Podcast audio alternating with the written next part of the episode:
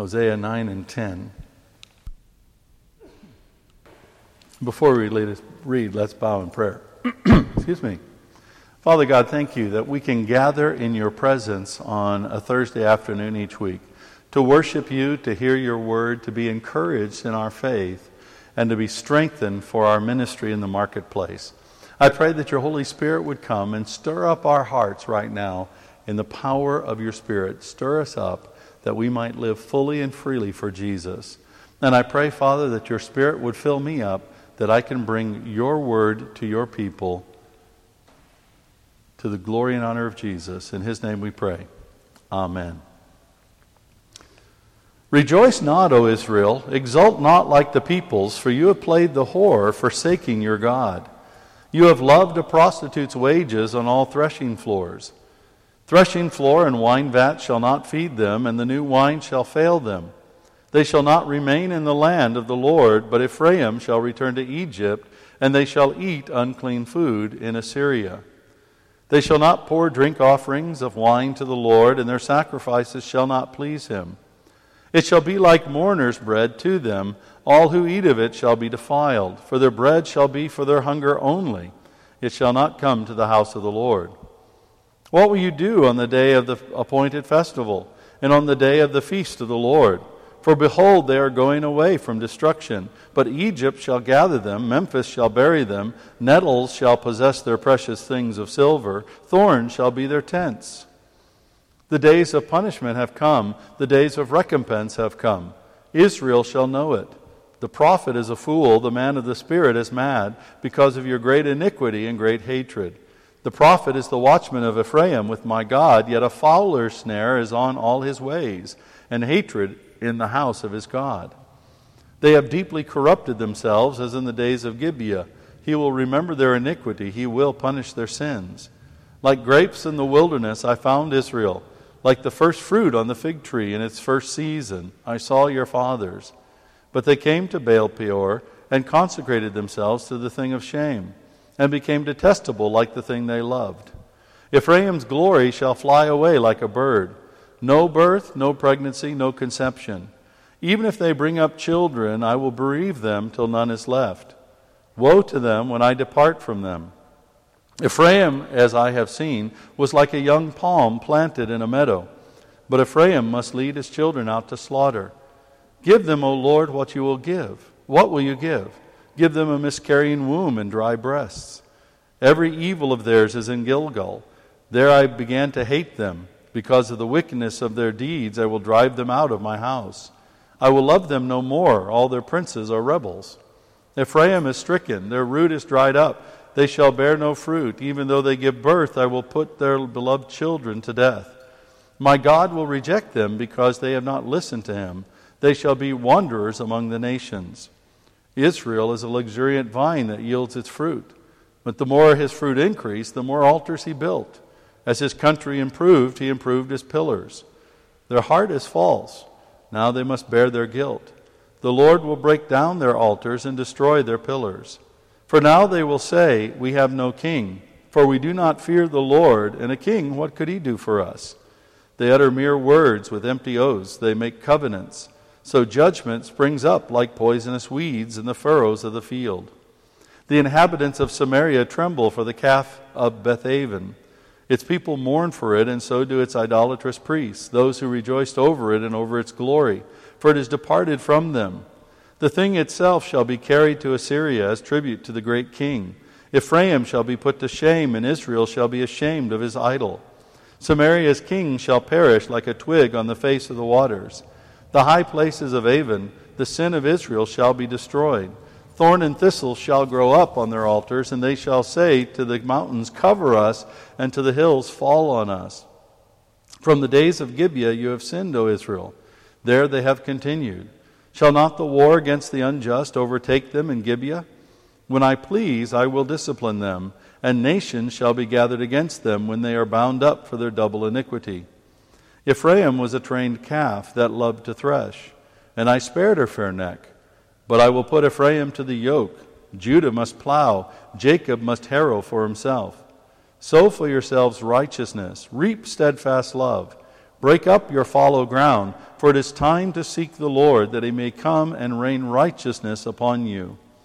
You have plowed iniquity, you have reaped injustice, you have eaten the fruit of lies. Because you have trusted in your own way and in the multitude of your warriors, therefore the tumult of war shall rise among your people, and all your fortresses shall be destroyed.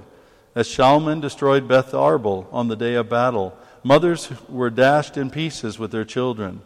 Thus it shall be done to you, O Bethel, because of your great evil. At dawn, the king of Israel shall be utterly cut off.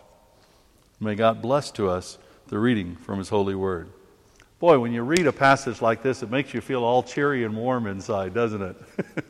you know, it's really tough sometimes when you read the scriptures and you see what's there. You know, so often the, the modern depiction of God is almost like this doting grandfather that is clueless about what is going on in the world, and all he wants to do is just uh, spin out a little bit of his inheritance and things for his children.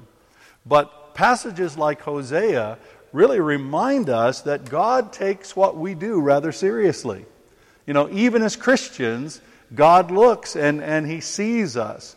And we've seen the situation here in Israel, and, and we see these patterns repeated. Uh, again, I won't go through everything that the text says, but in the, the first half there of chapter 9, essentially, what God is saying to Israel is saying, hey, all of your religious observances mean nothing to me.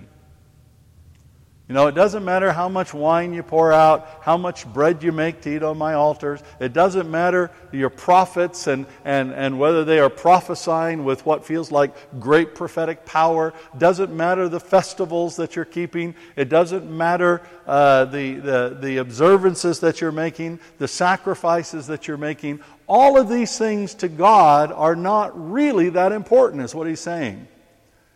Because the thrust of this whole book so far has been God's call to faithfulness. What God really loves and what God has always wanted was a faithful people. A people who would honor Him, a people who would follow Him, a people who would obey Him, and a people on whom He can lavish all of His blessings. You know, God is not a God who just wants a people that's going to be his servants. He is a God who has demonstrated that he wants a people who will be his children, who will really be his sons in the image of Jesus. And in order for God to have that kind of people, what he requires is not religious observances. What he requires is faithfulness. Faithfulness to God, worshiping God alone because this passage gives us something that is a very important insight to, uh, to ourselves as, as human beings. And let's see if I can find it there again. Uh, where, where, where, where, uh, I lost it there. It's in chapter 9. Um, uh, I really hate it when this happens to me. You know, you, you get there and you think, oh, I've got that right there, and it was right there, and it, it, it almost it, it almost was there. Um, do do do do. Well, I'll, I'll, summarize it and then you can find it later. I mean, that might be the safest thing. I hate it when this happens. Uh, you know, it feels like when you're doing this, it's like an eternity up here. Uh, but, you know, occasionally you have to do this so you can laugh a little bit. Uh, but basically, what, what the, the prophet is saying here is that we will become like that which we love.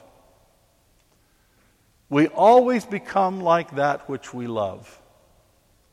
And that's a fundamental rule of our existence. And it's why God requires our faithfulness.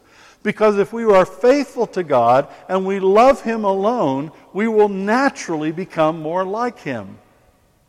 Now, we see this in our lives. We see this principle at work all the time. You know, for example, if I'm out in a restaurant uh, without Karen, which is a, a, a, rare thing that happens. But say I'm, I'm, at a conference or something like that, and I go to a restaurant, uh, I oftentimes will pick something that has mushrooms in it. Now, the thing is, I'm not that big a fan of mushrooms. I like them okay, but it's not something I would pick. But Karen loves mushrooms. And so when I'm not around Karen, I naturally gravitate toward the things that she loves. I've seen that. Why do you think that dogs start to look like their masters? Okay, maybe that's not, uh, we kind of uh, uh, uh, transfer that to, other, to the animals, but, uh, but the point is this we become like that which we love. more and more and more. And that's why Jesus says you can't serve both God and mammon, material wealth. Because if you're serving material wealth, if you're loving material wealth, you will become more consumeristic and, and take on the qualities of material wealth. And so we have here a picture throughout this book, and here in 9 and 10, uh, of a people of God trying to do all the religious stuff, uh, thinking that everything is okay when, when it's not, thinking that they're doing all the religious observances, they're following all those things. Okay, it's, uh, it's all right if we have a few idols on the side. It doesn't really matter. Uh, just like it's, you know, men, some men think it's fine that I have a few women on the side, even though I'm married. You know, and that's the attitude that, we're, that they were having and they say, okay, this is, this is okay, it's not really important. And God says, no, it's very important because you will become like what you love, and I want you to become like me. And so, what I want from you is faithfulness. What I want from you is faithfulness.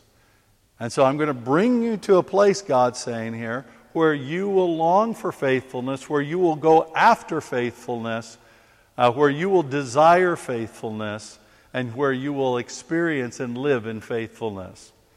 And this whole process God's taking the people through is to get them to that place. And so, after challenging all the things that they did, that they have been doing, after challenging their, their, their own behavior, you know, where in verse 13, chapter 10, they've plowed iniquity and they've reaped injustice. You know, they've done that which was wrong. They've worked out of their brokenness. Uh, they've trusted in their own way. They've trusted in their wealth. They've trusted in their possessions. And, because of all of that, they're going to have problems. But God says, you can do something about this. You can respond to me. And how does God want them to respond? He says that there in verse 12 of chapter 10. He says, Sow for yourselves righteousness. Sow for yourselves righteousness, and you will reap steadfast love.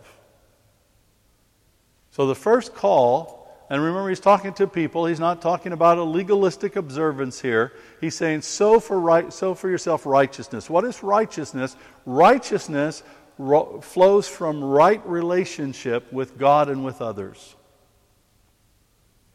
So you are acting righteously when you are acting in a way that honors God and honors other people, that treats God right and treats other people right, that's righteousness in, in essence here. It's a relational, there's a relational dynamic to righteousness throughout the scriptures. And so what God's saying is here, hey, be right toward me, be right toward one another. Live like I've told you to live, and what you're going to reap, what you will meet, is steadfast love. That's my desire. I want your righteousness. I don't want your religious observances. I don't want your money. I don't want your sacrifices. I don't want your prophetic words. What I want is righteousness from you. And what I will give you is steadfast love. You'll experience my steadfast love as you sow for yourselves righteousness. Now, it's important to note this that when you sow something, you don't reap immediately. Everybody knows that when you put seeds in the ground, those seeds have to be planted, they have to be watered, they have to start to grow up, and then they have to mature. So when God says, sow for yourselves righteousness, He's not saying do this as a quick fix and an easy solution. This is something that takes a commitment. This is something that's going to take, uh, that you will reap over time. It's not like you give, you, you give me a little bit and I'm going to give you a little bit back right away. You've got to sow, you've got to invest yourself, you've got to plant yourself into righteousness. And of course, we as Christians, the way that we do that is plant ourselves through Jesus into righteousness because we have become in Christ the righteousness of God. But it's only through Jesus. Now, how can we do that? He says, You break up your fallow ground. What's a fallow ground? Fallow ground is ground that's been hardened. It's not been planted in, it's not been harvested. And so over time, the sun bakes it and it gets hard. And he says, Your hearts have been hard, your lives have been hard, hardened to me. So you're going to have to break it up. You're going to have to break up your fallow ground. You break up your fallow ground through repentance. You break up your fallow ground through a change of heart.